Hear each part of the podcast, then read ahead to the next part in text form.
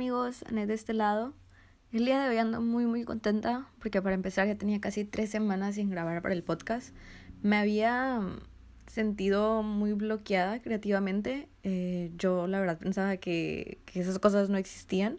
Las escuchaba pero no las creía. Entonces es impresionante realmente como el no sentirte inspirada, el, el sentirte desmotivada en cuanto a, a un proyecto y más cuando es algo que realmente quieres. Entonces eh, lamento mucho haberme ausentado. Y como les puse en Instagram, a mí no me gusta hacer las cosas solo por hacerlas. Para mí todo debe tener una intención y una razón de ser. Pero bueno, hace unos días empezó a brotar la semillita en mi cabeza sobre un tema, pues del cual les quiero hablar el día de hoy. Entonces el poder volver aquí a mi centro, eh, el sentirme con ganas, el sentirme feliz y motivada, eh, pues la verdad que lo extrañaba mucho. Pero pues bueno, otra de las razones por las cuales ando muy contenta es porque hoy salió mi primer nota en Visualize Magazine, que es una revista local donde hablamos del arte, música, artistas y temas culturales del momento. Pues la verdad me siento muy orgullosa del talento que hay en Mexicali, la gente súper creativa, siento que somos muy chilos, somos muy agradables. Pues nada, entonces me siento muy agradecida. Pero bueno, después les cuento cómo formé parte del equipo, este, con mucho gusto les cuento ese chisme, pero por hoy les traigo una invitada con la cual me siento muy agradecida por aceptar mi invitación, porque si ella me decía que no, neta iba a tener como otras dos semanas de que no manches, aquí me invito, de qué vamos a hablar, entonces muchas gracias por aceptar. Pues la invitada que nos acompañó hoy es una mujer que cuando la conoces o si la sigues en sus redes sociales, te hace querer ser su amiga, o sea, fuera de cura, es como muy agradable, lo que comparte es muy cute, tiene una actitud muy linda y inspira, siento yo, con las ganas con las que hace las cosas y cómo disfruta la vida, cómo con mucho orgullo comparte la carrera que estudia y sus creaciones de arte tan bonitas. Entonces me siento muy emocionada y muy agradecida de poder platicar. Un tema muy interesante para mí, muy cercano a mi corazón. Y pues nada, les presento a Ilianati. ¡Ea! Muchas gracias, me siento muy honrada, muy nerviosa y muy feliz de estar aquí. Cuando me llegó el mensaje, grabar un podcast yo, pero hay que tomar las oportunidades. Como te comenté al momento de esta invitación, Iliana, quisiera hablar contigo sobre cómo es que estamos el día de hoy en la carrera que estamos estudiando. Y quisiera que compartiéramos nuestra historia porque siento que ha sido como que tal vez no tan sencilla. Y quiero comenzar con el hecho de que tengo entendido que tú primeramente elegiste la carrera de ingeniería. Entonces, ¿cómo fue que te diste cuenta que esa no era tu carrera ¿Y cómo fue ese momento de realidad, o sea, de aceptar que no era para ti? No, hombre, desde, desde que elegí la carrera, pues teníamos 17 años. ¿Quién, ¿Quién pone a alguien de 17 años a elegir todo su futuro? Exactamente. ahí, ahí estábamos, elegí ingeniería porque yo me sentía muy capaz, me gustaban los números y, y más que nada quería demostrar que yo podía. Mi ego, mi ego me llevó a, a ingeniería y desde el primer día de clases me di cuenta de que no era para mí. No se sentía correcto. No sé si te habrá pasado. Eso no está bien. Eso no está Uno siente las cosas y el primer día dije, solo estoy en una prepa, pero es más difícil. en una prepa que un grado más arriba. Reprobaba mis exámenes y dije, ¿cómo, cómo que ya no sé integrar? ¿Cómo que choqué con pared? Ok, wow. Oye, pero, o sea, ¿qué carrera tenías planeado agarrar de ingeniería? Ninguna. O sea, dije, pues ingeniería. Y el segundo semestre, pues ya tenía que elegir porque, pues se lo ponen en entre el segundo y el tercero. Claro. Y fue más que elegir la que me gustaba, elegí la que menos me gustaba, la que menos no me gustaba, perdón, que era ingeniería civil. Y pues a ver qué pasaba. pero bueno, ok, este, el, grado académico era complicado, pero el ambiente, ah. ¿había algo rescatable de la carrera o, todo era mm, fatal? De hecho, fue una de las razones por las que dije que esto no era para mí, porque pues siempre he sido como feminista y que mujeres arriba y todos mis maestros me hacían sentir que, que no debería estar ahí. Bueno, no todos, ¿verdad? Pero sí sentía un poquito de eso. Sí, sí, sí. Y extrañaba estar rodeada de mujeres que vuelan bien. Ah, no es cierto, las quiero, las quiero mucho mis amigas, no es cierto. Pero luego esa humanidad, porque es algo que me importa mucho a mí y ahí era números, que las cosas salieran bien, y no nos metíamos en cómo nos sentíamos, qué podíamos aportar a alguien, que no fuera algo mental o algo así. Me sentía muy aislada de lo que para mí era importante. Sí, no, sí tiene, tiene mucho sentido. O sea, nunca lo había pensado así, pero es verdad, o sea, en ingeniería, ¿qué maestro te va a preguntar cómo te sientes después de haber hecho este examen? O sea, jamás. Es como, es blanco o es negro y a nadie nos importa tu opinión más que el resultado que obtengas. O sea, honestamente, nunca lo había pensado así, pero tienes mucha razón.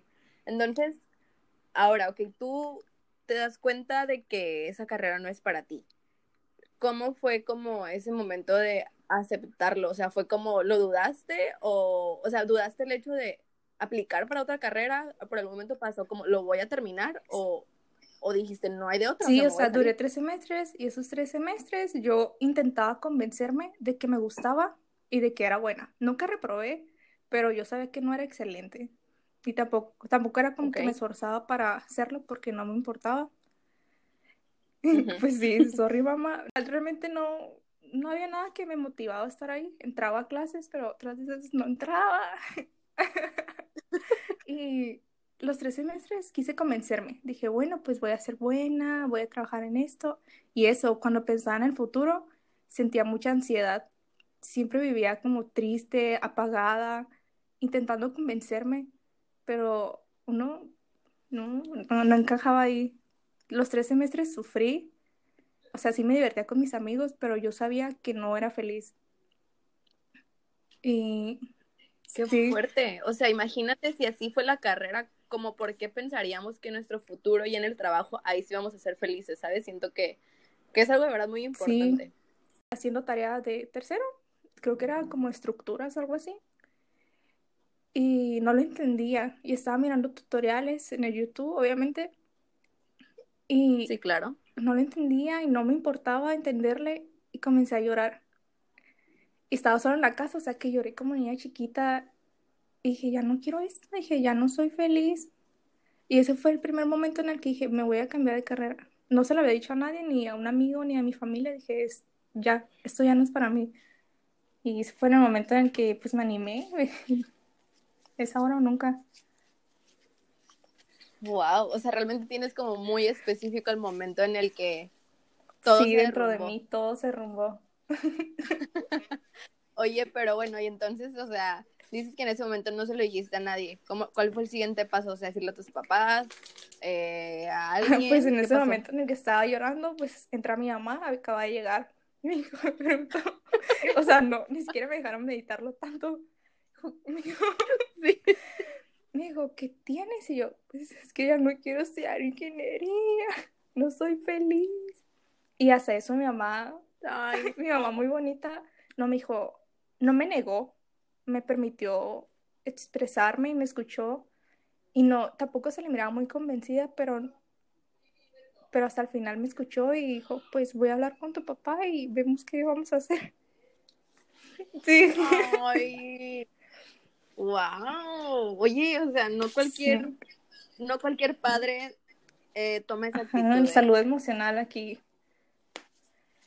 Y pues, pues sí, me alegro mucho de haber hecho eso porque ahorita no sé qué será de mí.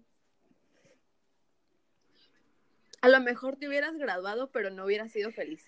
Ajá, siempre pensaba en, a esto me voy a dedicar toda mi vida. Y eso fue el pensamiento que me llevó al punto de quiebre. Ok, oye, y ese, ese pensamiento, para mí es muy importante eso que mencionaste, como que tú entraste a ingeniería porque era algo como que tu ego te, te dijo, tienes que demostrarlo.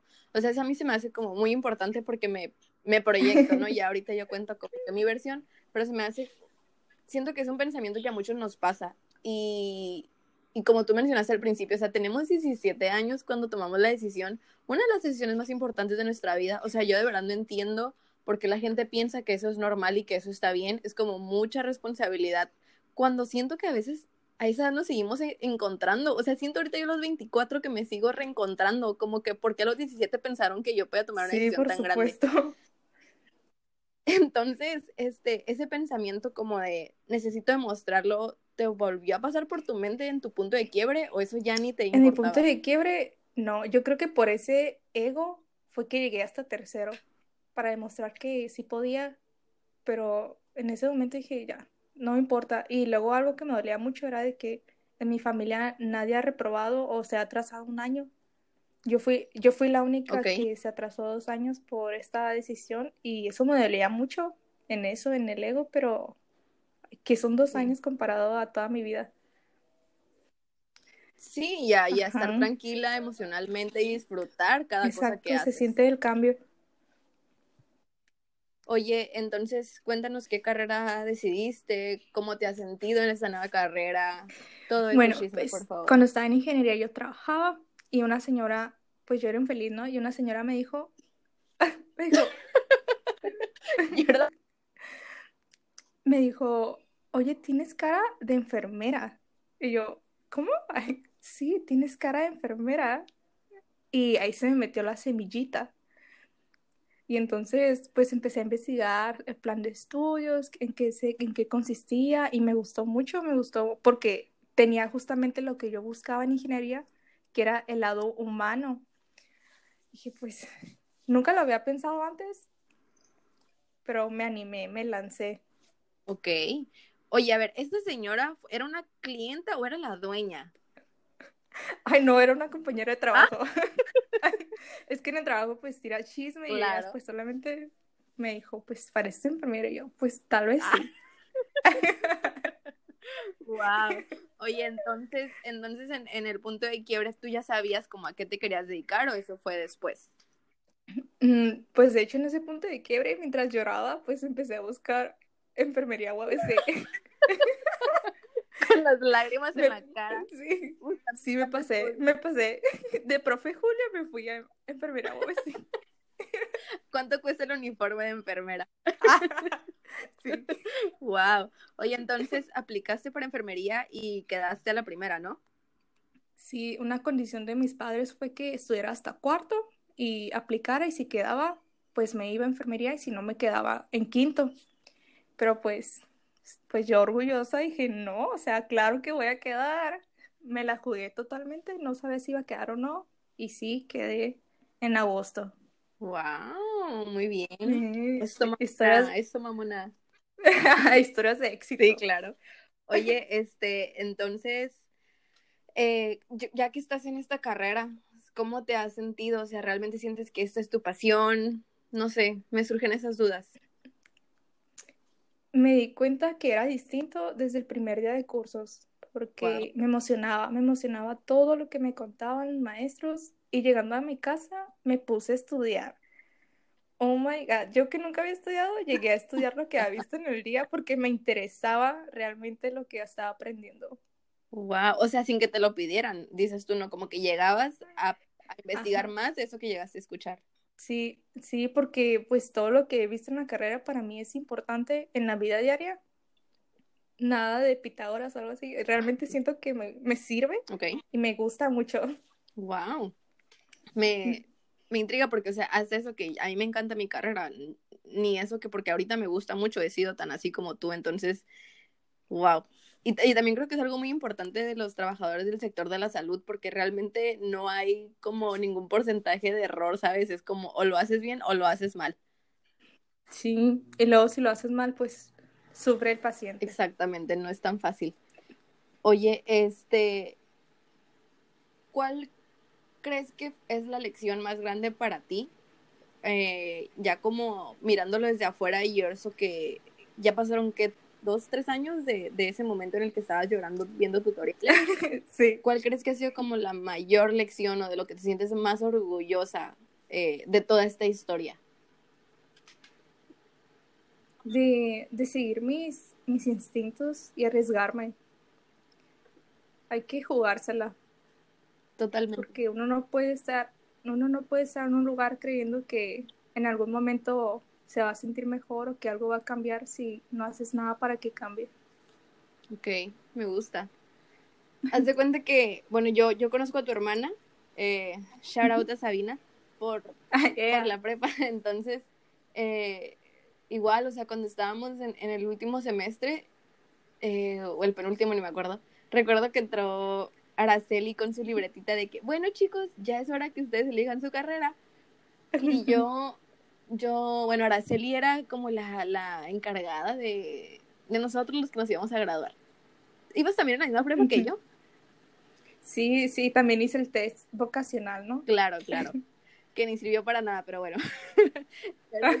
de hecho. Pero entonces recuerdo mucho ese momento en que entró la señora con su libretita de que ya se acerca la fecha, espero que ya sepan que van a estudiar y así como que amiga, no, claro que no. Pero yo, yo de verdad recuerdo mucho. Por eso, o sea, de verdad hago mucho hincapié en ese pensamiento como de mi ego. Yo tenía que demostrar porque de verdad yo lo tenía tatuado en mi frente y en mi corazón de que yo quiero estudiar medicina y si yo no estudio eso, yo voy a ser infeliz. Así, así apliqué a, medicina. Te lo juro que yo apliqué hacia medicina diciendo, eso es a lo que yo me quiero dedicar. Si yo no estudio eso, cualquier otra carrera me va a hacer infeliz. Punto. Pero, pero ¿habías investigado o solo para demostrar? Para demostrar. O sea, te das cuenta ahorita, seis años después, lo pienso y digo, güey, qué vergüenza, o sea, qué necesidad. Ah, no, pues, o sea, aferradísima yo de que con ese pensamiento. Y, te repito, o sea, ahora que lo escucho y que lo digo en voz alta, me da una vergüenza, me da una vergüenza, pero pues... Ay, sí, ay. pero, pero qué pues, oso. de que, amiga, quiérete. No, pero, o sea, lo, lo, me gusta compartirlo porque siento que le puedo servir a mis primos más chiquitos que yo y a la gente que puede llegar a escuchar esto y que neta, ese tipo de pensamientos no te llevan a ningún lado bueno. Pero bueno, entonces yo juré que esa era carrera para mí. Eh, investigué viendo películas y series, o sea, neta, hasta ahí. Um, hasta acá, llega. Doctor Gray. Exactamente, exactamente. hasta ahí llega mi investigación de campo, ¿ok? Para mi futuro. Entonces, entonces yo, la verdad, igual que tú, o sea, como dices, como que es bien intensa para estudiar y así, es, sí, soy muy intensa, la verdad, soy muy intensa y, y yo sí veo como que tengo que ser la mejor en lo que hago. Entonces me preparé mucho para mi, mi primer intento en, en, en medicina, fui a cursos y, y realmente me estudié, o sea, no, no lo dejé a la y se va. Pero bueno, hice el examen y no quedé la primera vez. Entonces ya sabrás, o sea, si yo tenía como este, esta nube encima de mí, yo estaba cegada de que eso era para mí, pues ya sabrás, o sea, era como una depresión de cómo es posible que yo no lo logré. ¿Cómo es posible? Y duele, duele más con el esfuerzo, ¿no? Lo que aplicaste. Sí, exactamente, porque yo, yo sí decía como que, oye, o sea, yo ahora lo intenté, este, hice, siento yo que hice todo lo que, lo que podía, ¿cómo es posible que no lo logré? Entonces, pues, o sea, hasta la prepa realmente eh, no, no he tenido muchos problemas en absolutamente nada, o sea, era como que todo lo que quiero lo, lo obtengo, todo por lo que me esfuerzo lo logro, fue como si me hubieran aventado de verdad como un, bal, un balde de agua fría, como que nada tenía sentido, nada tenía sentido, entonces empezó a pasar el tiempo y yo me acuerdo que mis amigos de la prepa y amigos de la primaria y secundaria que ya iban en la uni empezaban a tener nuevos amigos y, y vivían esta experiencia de lo que es vivir la universidad, ¿sabes? Entonces, quieras o no, sí te afecta mucho que la gente esté avanzando. Sí. En ciertos ámbitos y tú estés estancada, como que yo no lo logré. Para empezar, yo no lo logré. Y segundo, yo no tengo amigos nuevos yo no estoy conociendo eso, yo no estoy estudiando, de verdad sí era como muy triste y hasta ahorita creo que contigo es con la primera persona con la que realmente lo expreso, pero ese momento de que todo el mundo está avanzando y tú no, de verdad se siente como si estuvieras en un hoyo y neta no ves la salida, o sea, neta no ves que eso realmente se va a acabar en algún momento, o sea, estás encerrada ahí. Entonces, lo que yo hice fue que empecé a trabajar y dije, voy a volver a aplicar a medicina, a lo mejor pude haber estudiado más, tal vez, o sea, siento que no, pero a lo mejor y sí. Entonces voy a volver a aplicar y voy a volver a estudiar y voy a, así de que, o sea, aferrada. Aferrada, ajá, dice, me la voy a rifar en el segundo examen. Pues entré a trabajar, este, quiero que, o sea, siento que es muy importante eh, una frase que una vez una tía me dijo, mientras tú estés haciendo algo por tu ámbito académico, nunca es pérdida de tiempo. Porque, o sea, yo sufría, mucho porque decía, no, es que, o sea, voy a aplicar al nuevo, al nuevo curso, pero no estoy estudiando realmente, es como algo bien X y mi tía... Lo que tú hagas por tu ámbito académico y profesional nunca es pérdida de tiempo. A lo mejor te das cuenta, pero nunca es pérdida de tiempo. Ahorita, pues claro que lo entiendo, pero en ese entonces, o sea, yo... Uno se sentía atrasado. Sí, claro, claro. Entonces, como que te comento, yo, yo empecé a trabajar y empecé a ir a un curso nuevo para, para el examen y este curso era carísimo. O sea, neta, no, la gente... Claro, son esos cursos, o sea, de verdad te cuestan así que un ojo de la cara. De que ahorita que lo pienso, digo, no manches, todas las cosas que me pude haber comprado, pero ah, no, ella juraba, ella juraba. Pero bueno, este, entonces, eh, así, me, así estuve prácticamente un año, o sea, trabajando, yendo a los cursos en la tarde, de que neta no tenía vida, no tenía vida, porque era trabajar ocho horas y estudiar toda la tarde. Entonces, tu vida era quedar en medicina. Wow, ahorita que lo dices, qué feo se siente porque esa era mi realidad por un año, ¿eh? Total. Entonces, güey, basta. Se supone que es una plática amena. Me estás haciendo llorar. Te estoy atacando. de qué pobre tonta. Ilusa amiga. Pero este, sí, totalmente. Entonces, eh, ah, también otra cosa que quería mencionar es que sí es verdad eso que me dijo mi tía, ¿eh? O sea, conocí a gente increíble, en, tanto en el curso como en el trabajo. Eh, aprendí muchísimo, ¿no? Como lo que es el esfuerzo y trabajar por algo que realmente quieres, o sea, el sudar porque tú tienes como un sueño, ¿no? En ese momento. Entonces, sí, no, no, no fue todo en vano, pero pues aquí el momento triste, ¿no? Hice mi segundo examen y pues que me llegó el resultado y que no quedé. Neta, así yo dije que, ¿quién me pasa la pistola? O sea, neta, ¿quién? o yo me doy el tiro o quién me lo va a dar, porque de verdad si la primera vez fue dolorosa, créanme que la segunda vez que yo sentía que no pude haber estudiado más, o sea, ya oficialmente era como que soy... Esto ya no lo puedo lograr. Era como, soy un fracaso. O sea, de verdad, yo no podía dejar de decirme a mí misma como que soy un fracaso. Soy un fracaso porque yo no puedo estudiar nada más. O sea, de verdad, yo ya estaba harta, harta de, de todos esos como ejercicios que hice y de todo lo que se suponía que yo debía estudiar yo ya no quería saber absolutamente nada y dije, o sea, ese fue mi punto de quiebre, porque yo dije, honestamente, no hay algo más que yo pude haber estudiado para ese examen. Si yo no pasé ahorita, entonces esto no es para mí. Y, y mi ego, como dije hace rato, no me sacaba de mi mente el hecho de que yo cualquier otra cosa que eligiera para mí iba a ser la persona más triste, porque nada de eso era bueno para mí. Nada de eso era lo que yo quería y nada que no fuera medicina me iba a hacer feliz. ¿Y suena? Ah, dime. No, me gustaría saber cómo, cómo te apoyó tu familia. Oh.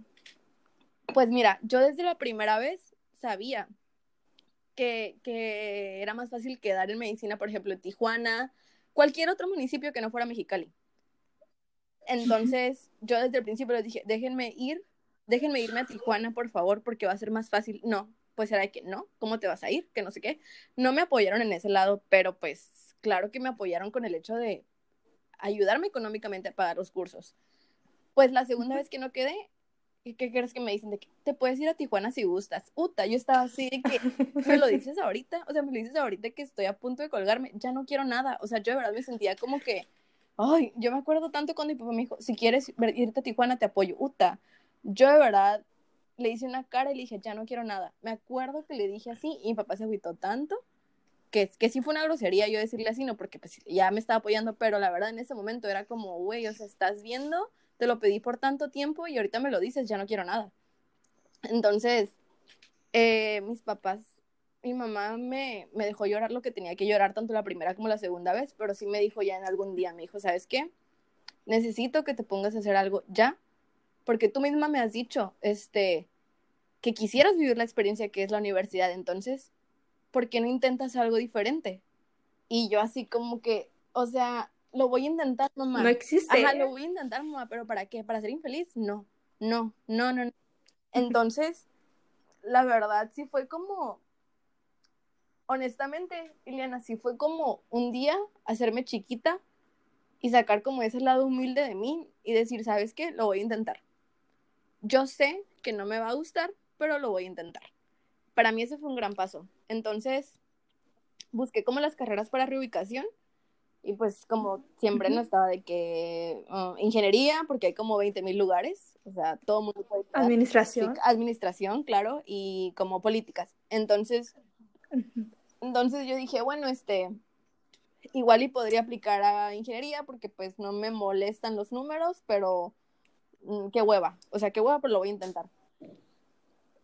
Honestamente, desde que yo llegué, el simple hecho, o sea, de verdad, el simple hecho de sentarte en una banca y que tengas un maestro enfrente de ti cuando por un año y medio no habías tenido eso, o sea, como, obviamente tenía lo de los cursos, pero no es lo mismo, ¿sabes?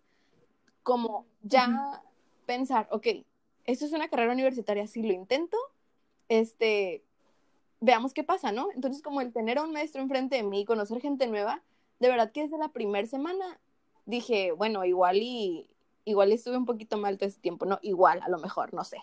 Entonces, la verdad es que le quise dar la oportunidad a la carrera de bioingeniería, obviamente, ¿no? Tuve que entrar por el tronco común y para mí sí, sí fue difícil, pero como soy bien intensa, yo ya como que poco a poco, no fue algo así de que, ah, de un día para otro, poco a poco se me fue yendo como que esta, esta nube que yo traía así que me tenía cegada de que solamente medicina, solamente medicina. Entonces con el tiempo como que me fui soltando, fui dejando de lado como estas voces mentales, o sea, que yo sola tenía de que solamente hay un camino para ti. Entonces, la verdad es que con el tiempo me fui dando cuenta que el darle la oportunidad a algo que yo pensaba que no, fue la mejor decisión que pude haber tomado porque muy probablemente medicina me hubiera hecho feliz. Muy probablemente sí. Y yo podría decir con orgullo de que yo apliqué a medicina y quedé claro que podría decir eso y me sentía súper orgullosa. El ego te haría feliz, sí. Claro. ¿A quién no? Eh, claro, claro. Y a lo mejor pude haber conocido a gente muy, muy buena onda eh, ahí. Pero honestamente, ya no me importa, ¿sabes? Es como, yo sé que a lo mejor sí había algo ahí para mí, pero con todo lo que tengo ahorita, neta, no lo cambiaría por nada. Incluso las noches de depresión, o sea, yo realmente lo podría decir una depresión, porque yo no podía ni hablar, o sea, verdad no podía ni hablar como del coraje y de la tristeza y como de, de ese sentirte un fracaso, realmente fue algo muy difícil para mí y vivirlo dos veces o sea, yo de verdad sí lo puedo decir que fue una depresión porque yo no podía salir de mi cuarto. Y, mis amigos me hablaban diciéndome que, ¿qué onda? Ya salieron los resultados, sí quedaste, ¿verdad? Y yo así mm. como, nada más les colgaba, o sea, era como que... Sale en la herida. Sí, era como, no puedo ni hablar. Entonces, ya ahorita que pasaron cuatro años y medio de, de, de, mi segundo intento de querer medicina, sí puedo decir que, que el hacerme un poquito chiquita y querer ver más allá de, de mi mente solamente, sí fue la mejor decisión. Eh, y, es, y es muy curioso porque para ti ingeniería no, no, no te gustó, ¿sabes? Y a mí ingeniería fue lo que me salvó. Entonces, cada, cada persona es un mundo diferente, pero lo importante creo yo es como sentirte a gusto, por, como tú dices, porque tu, tu ser y tus instintos te dicen, aquí es mi lugar. Se siente, uno sabe. Uno sabe, por más que quiera mentirse, sabes cuando estás en el lugar correcto y cuando no. Sí, totalmente. Entonces, desde hace mucho. Bueno, de hecho me gustaría retomar lo que te dijo tu tía, que nunca se pierde el tiempo. A mí me lo dijeron cuando estaba en primer semestre de ingeniería, pero una maestra, porque contó, si esto no es para ustedes, sálganse. Un año, dos años, ya estén en el último semestre, sálganse, no habrán perdido nada de tiempo. Y yo, wow, ese fue, ese fue mi lema para poder salir. Sí, totalmente. Y, no y si pudiera volver al tiempo y estar a los 17 años, seguiría eligiendo ingeniería, estaría tres semestres para darme cuenta que no es para mí y ya cambiarme. No cambiaría nada porque ese, ese tiempo yo crecí como persona y aún mantengo relación con las personas que conocí ahí y pues no las cambiaría. Crecí mucho. Exactamente. O sea, me encanta eso que dices porque es una realidad este, que en el momento de sufrimiento no lo vemos. Pero sí, o sea, concuerdo totalmente. Ahorita que lo dices, yo tampoco, yo tampoco quitaría como todo ese drama que hice y mi, y mi ser tan ingenua, ¿sabes? Porque eso te hace apreciar más lo que tienes ahorita creo que si yo hubiera quedado, por ejemplo, en medicina la primera, yo no hubiera apreciado tantas cosas que tengo ahorita o o nunca me había esforzado tanto por todo mi primer semestre en ingeniería, ¿sabes? Porque yo tenía acumulada como toda esta energía de quiero ya estudiar algo Sí, chido. Entonces, puta, me desviví en, en, en tronco común. Pero tiene todo sentido, o sea, las personas como que, cono- que conocimos en ese tiempo, como tú dices, eh, los maestros que ya te encantan en, en la enfermería. O sea, que estos Ujú. sí te, te, te llenan, como que siento que eso nos permite apreciar más y, y el conocimiento. Así es, porque estuve en el otro lado y ya sé cómo se siente que no te apasione. Exactamente, entonces, este, sí, y, y yo también creo, por ejemplo, estudié bioingeniería, ¿no? Me encanta la carrera, eh, la gente que conocí incluso en esta carrera, los maestros, este, y las experiencias que te permite vivir la carrera en sí, por ejemplo, me pudieron ver una investigación, chalala, chalala. Pero a pesar de eso, Iliana, o sea, ya estamos hablando como de, si estamos siendo honestas, para mí eso es muy importante, o sea, honestamente. O sea, Sí, sí, claro. a pesar de que me encanta la carrera, yo no siento que me vaya a dedicar a ella, ¿sabes? Y no sé si eso tiene sentido. O sea, no sé si eso tiene sentido de que tuve que vivir todo esto, amo mi carrera, pero yo no siento que me vaya a dedicar a ella. Porque para mí no es mi pasión. No es mi pasión como el área biotecnológica, no es mi pasión eh, crear una prótesis, cosas que dicen, ¿no? Que vemos en la carrera. Pero, y, yo siento que mi pasión está en otro lado, pero así es la vida, creo yo, y yo tengo que esforzarme y trabajar por mis sueños, pero así es la vida, y como tú mismo acabas de decir, o sea, yo no quitaría nada de todo lo que me ha pasado porque es lo que me ha permitido llegar a ser lo que soy ahorita. De hecho, como que te entiendo un poquito porque me encanta mi carrera. Me veo trabajando si yo quisiera de eso toda mi vida, o sea, yendo al hospital todos los días a la misma hora, pero realmente no siento que eso sea lo único que yo tenga para dar a los demás. No siento que toda mi personalidad esté basada en mi carrera. O sea, si me puedo dedicar a algo más como la pintura o no sé qué otra cosa salga, yo Claro. me lanzo. Claro, que de hecho, este, eh, me encanta eso que dices porque creo que conecta un poquito contigo en ese lado, como que eso a mí, que de verdad lo veo así, que neta, que aunque no me pagaran, o sea, con que me pagaran con despensa lo hago. Es eso, como todo lo que tiene que ver con el arte, todo lo que tiene que ver como con el área de la comunicación, el escribir, el redactar, el pintar, el crear, o sea, eso es lo que me apasiona. Y mira, mira Sí. cómo son las cosas, o sea, cuando yo estaba en Telvista, porque ahí era donde trabajaba, donde trabajaba mientras la primera vez que me quedé, ahí conocí a una muchacha, eh, pues, compañera de trabajo, y pues yo me salí de trabajar, ya después fui a la carrera y lo que quieras, y esta muchacha ahorita está trabajando en una asociación aquí en Mexicali. Es una asociación que ayuda a niños este, de bajos recursos y a personas también de eh, bajos recursos o en situaciones difíciles. Y hace poco me habló y me dijo, oye, veo que te gusta como que el arte, chalala, ¿no te gustaría dar clases en la asociación? Y yo, ¿clases de qué? Y me dijo, pues de arte. Y yo, ¿qué? ¿Y yo qué? Y me dijo, sí, sí, o sea, me encantaría que no sé qué. Ya, ya después, o sea, cuando, obviamente ahorita no puedo, ¿no? Por la situación y lo, lo que quieras. Y, y pues falta mucho tiempo para eso, porque no sabemos cuánto tiempo va a durar nuestra situación. Pero lo que voy con esta historia es que si yo, si yo hubiera quedado en medicina la primera, no hubiera conocido a esta muchacha. Si yo hubiera quedado en medicina la primera, probablemente con los tiempos libres nunca me hubiera dado cuenta que me gusta tanto el arte.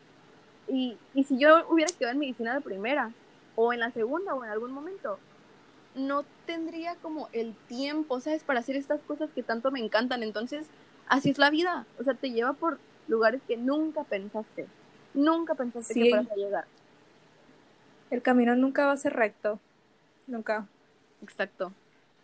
Eh, entonces, eh, sí, o sea, me siento, me, me sigo sorprendiendo, de verdad me sigo sorprendiendo por todo lo que las situaciones de toda mi vida, o sea, la suma de todas las situaciones y las caídas en su momento, siguen dando frutos, ¿sabes? Y te das dando cuenta que todo se acomoda para tu bien. Yo de verdad creo que si vinimos a este mundo para ser felices, para disfrutar, para aprender, para, para mil cosas buenas. Eh, entonces como que cuando ves que todo se acomoda, dices, wow, por algo es que lloré tantas noches y por algo es que la sufrí, ¿sabes? Y me dolió. Sí, de, de verdad, fui muy, fui muy infeliz, lo voy a decir, fui infeliz, me la pasaba estresada, pero no cambiaría nada. Y otra, y otra cosa que pienso es que, y que admiro muchísimo, es como todos aquellos que neta lo vuelven a intentar, una tercera, una cuarta. O sea, neta conozco gente de los cursos a los que iba que la quinta vez quedó en medicina. La quinta Sí, yo también conozco. Y yo así de que, amigo, o sea, si yo el segundo año me iba a dar un tiro, neta, admiro tu persistencia, ¿sabes? Como admiro este como, neta, eso es para mí, porque como, como empezamos diciendo, tú me preguntaste, a ver, ¿y con qué fundamentos tú pensabas que ibas a estudiar medicina? Y mis, mis fundamentos eran absurdos, pero yo sé que hay gente que realmente, o sea, toda su vida o, o realmente tiene razones para decir quiero esta carrera, entonces neta que la gente que, que está segura de que eso es para ellos y que neta lo sigue intentando, neta mis respetos. Neta mis respetos. Yo no sé, es lo que me haga diferente a mí de saber que eso es para mí. No sé, o sea, neta no sé por qué tal vez lo pude haber intentado una tercera vez. Al menos yo sé que yo ya no podía, pero mis respetos, ¿sabes? Y, y, y me encanta saber Sí. que hay gente que hasta la quinta o sexta vez lo logró y que Tan apasionada. Ta- Total, y que es súper feliz en esa carrera. Neta, mis respetos, me encanta y qué chingón que lo lograste. Eh, créeme que en unos años nadie se va a acordar del hecho de que, ay, tú nunca quedaste o te cambiaste. Güey, neta, ese tipo de cosas a nadie le importan. No somos tan relevantes. Así es. Hace poco escuché eso. No somos tan relevantes y nosotros nos ahogamos en un vaso de agua y en unos años nadie se va a acordar de hecho, de eso. Sí, a nadie le importa. Tal- Buen, tristemente o de buen lado, a nadie le importa. Exactamente, entonces haz lo que te haga feliz. Nunca nadie, nunca nadie va a vivir tu vida por ti. Eh, y, y tienes que hacer las cosas por ti, porque ¿qué más las va a hacer? Es tu vida y tienes que solucionarla y vivirla como a ti te guste, siempre y cuando nunca lastimes a los demás, creo que es lo más importante, pero siempre vivirla por ti. Así, todo a través del amor siempre. Exactamente.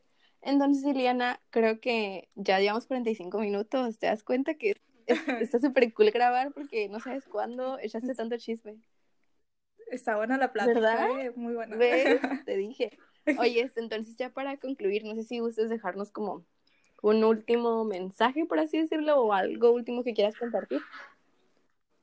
Pues lo más importante para mí es no pierdes tiempo. No pierdes tiempo y al final todo tiene sentido. Así es. Creo que a veces el ser sencillos y saber que este mundo es hermoso y, y que el mundo tiene mil oportunidades para nosotros, eh, que muchas veces nos queremos cerrar y creemos saber lo que realmente es para nosotros, pero no perdemos nada con intentar algo que no está dentro de nuestro panorama. O sea, intentar algo que no está en nuestro plan de vida, entre comillas, no es malo, porque no sabes las posibilidades que hay para ti afuera, afuera de tu ego, afuera de tu falta de tal vez sencillez, no sabes lo que hay para ti. Entonces, muchas gracias, Iliana, por compartir tu historia conmigo. Ay, muchas gracias a ti. Me divertí mucho. Escuchar eso, de verdad que el tener un bloqueo creativo es lo peor. Entonces, gracias por aceptar, porque si hubieras dicho que no, no sé qué hubiera sido de mí. Oye, muchas felicidades por lo que mencionaste al inicio también, ¿eh? Ay, muchas gracias, muchas Sí. gracias. Te recomiendo mucho esa, esa revista, está muy cool y, y, y de verdad en México le hacemos cosas muy padres, entonces estoy muy emocionada. Muchas gracias, muchas gracias, Elena. Bueno, oye, Gracias a este, ti. hay algo que, bueno, siempre me gusta preguntarles como que si quieren recomendar algo, ya sea una película, un libro o algo que, que, que- que quieras compartir Ay, me, me agarraste en curva. en curva. ¿Alguna actividad que te haya servido en cuarentena o en general? Quiero, quiero recomendarle a todos que si dicen que no saben dibujar, dibujen, porque todo es práctica. Es que conozco muchas personas que están tristes porque no saben dibujar y no lo dejen, no lo dejen, sigan practicando y se van a volver buenos con el tiempo. Te quiero preguntar algo así como eh, con este tema, que no lo había pensado, pero ahorita quiero, me, me surgió la duda. Cuando tú, Dime, cuando tú estás creando algo así relacionado con el arte, ya sea pintar, dibujar, ¿qué sientes? ¿Por qué te gusta tanto? me siento plena. Es como crear algo que yo hice y va a estar en la habitación o en la habitación de alguien más, no sé, me gusta que algo que yo haya creado esté ahí. Sí, me encanta eso. Oye, entonces, ¿puedes dejarnos tus, tus redes sociales para que todo el mundo te siga y vea tus creaciones tan bonitas? Tu cuenta personal si gustas y también la de tu arte. Claro, muchas gracias. Ilianati es mi cuenta personal. Eh, Ilianarti con R es mi cuenta donde subo mis pinturas. Ahí pueden verlas, me dan su opinión.